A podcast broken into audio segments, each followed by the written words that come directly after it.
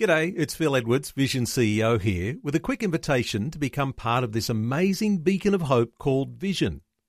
Together we can put our love into action to help people of all kinds build or rebuild their lives on the truth of God. Please consider the part you can play during our upcoming Visionathon appeal, remembering that it's your support that makes Vision possible, including this podcast. Audio on demand from Vision Christian Media. When we're under pressure, one of the things that we love to do is to behave badly. In fact, sometimes, even when we're not under pressure, we still want to behave badly.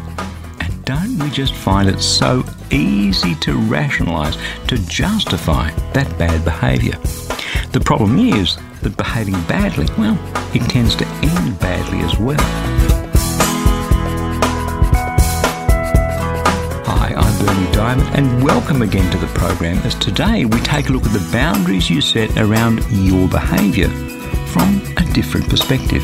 And do stay tuned because in just a few minutes I'll be telling you about the powerful prayer that could be coming your way to help you through whatever you happen to be dealing with in your life just at the moment.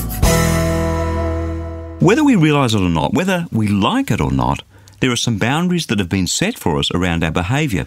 It all started when we were children. When we did something wrong and our parents said no and we continued doing it, we'd get a slap on the wrist or around the legs or on the bottom. Mum and Dad were setting boundaries on our behaviours. And in fact, the parents who don't set those boundaries and enforce them are the ones who end up with delinquent teenagers more often than not. And those delinquent teenagers, many of them, end up growing up into delinquent adults. So, boundary setting begins, or it should begin, early in our lives. Sadly, some parents are savage in the boundaries they set. There's a harshness which ends up damaging the child, something that can, in some cases, stray into the area of abuse, mental, emotional, and physical.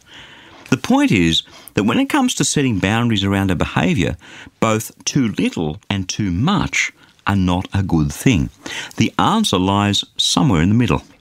And the same flows through into our adult lives. None of us would like to live in a lawless society where there aren't any boundaries on people's behaviours, because that sort of anarchy is simply dangerous.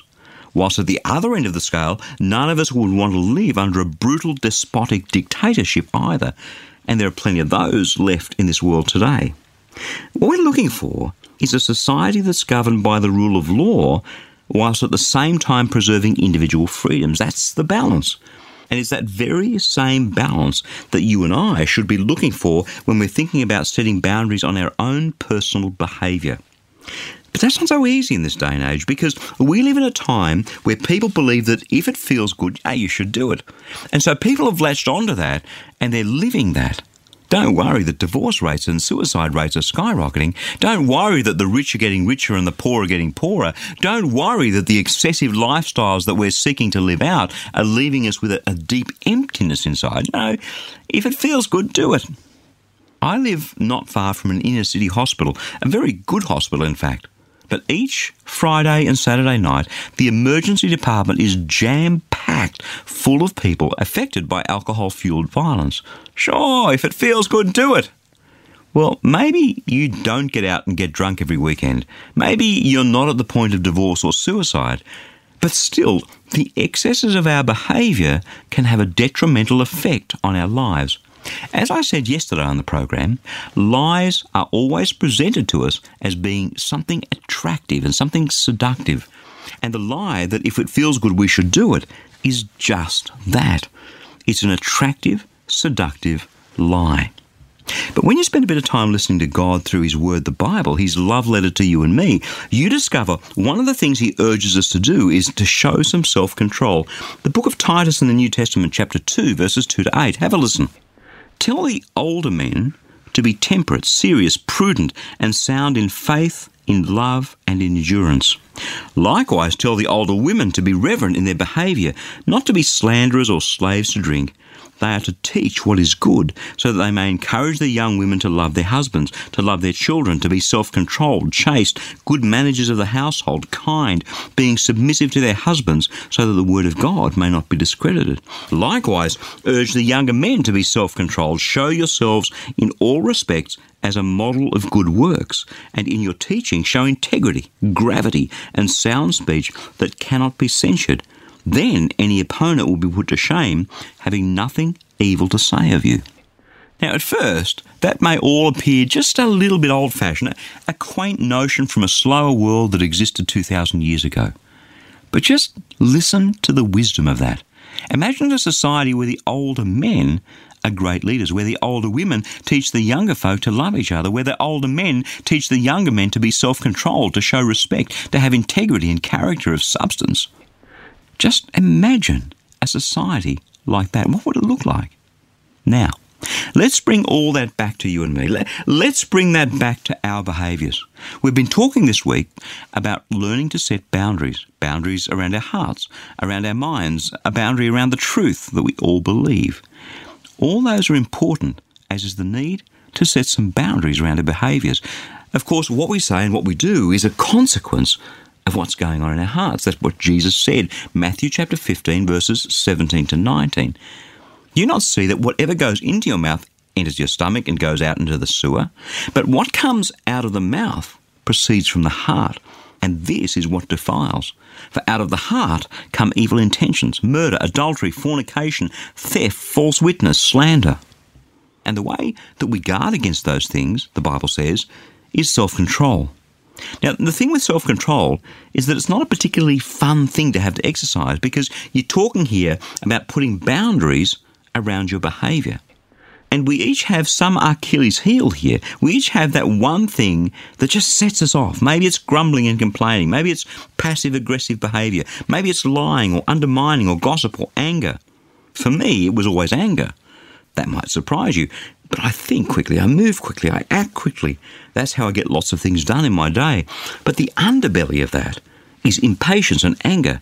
You get annoyed with people who don't match up to your speed and stamina and, and standards. And so, in my walk with the Lord, I've had to learn to zip my lip, to shut up when something or someone doesn't suit me, to be patient.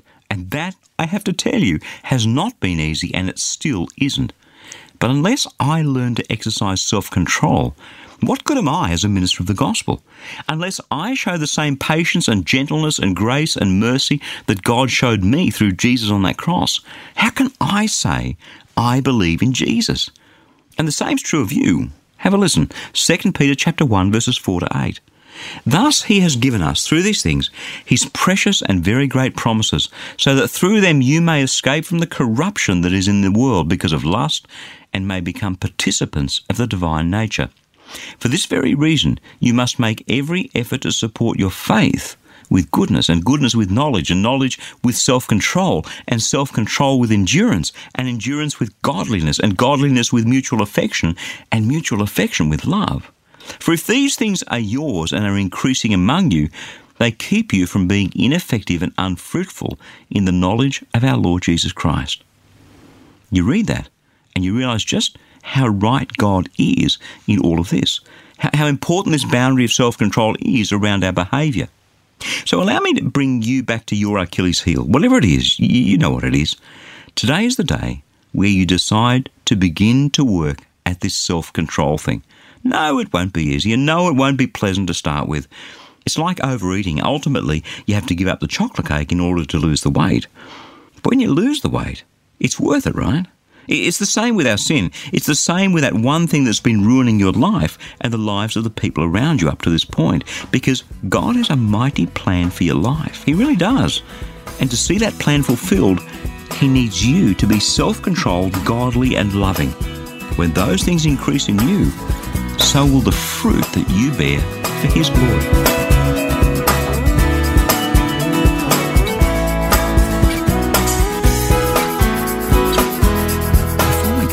Just like to remind you that if you have a prayer need, we would love to pray for you. Listen, the only sort of prayer that the Bible teaches about is the sort that has powerful results. Just let that sink in. The only sort of prayer that the Bible teaches about is the sort that has powerful results. So if you'd like us to pray with you, in fact, if you'd like our whole prayer community to pray with you, stop by online at powerfulprayer.org to share your prayer request. It's completely confidential, your name won't be displayed. And in fact, while you're there, perhaps you could pray for one or two others and leave them an encouraging word as well. The Bible says that the prayer of the righteous is powerful and effective. So let us pray for you and with you, and let's just see what God does, how He intervenes, how He chooses to bless you. That web address again is powerfulprayer.org. I'm Berni Dymet. I'll catch you again same time Monday with a different perspective. Thanks for taking time to listen to this audio on demand from Vision Christian Media. To find out more about us, go to vision.org.au.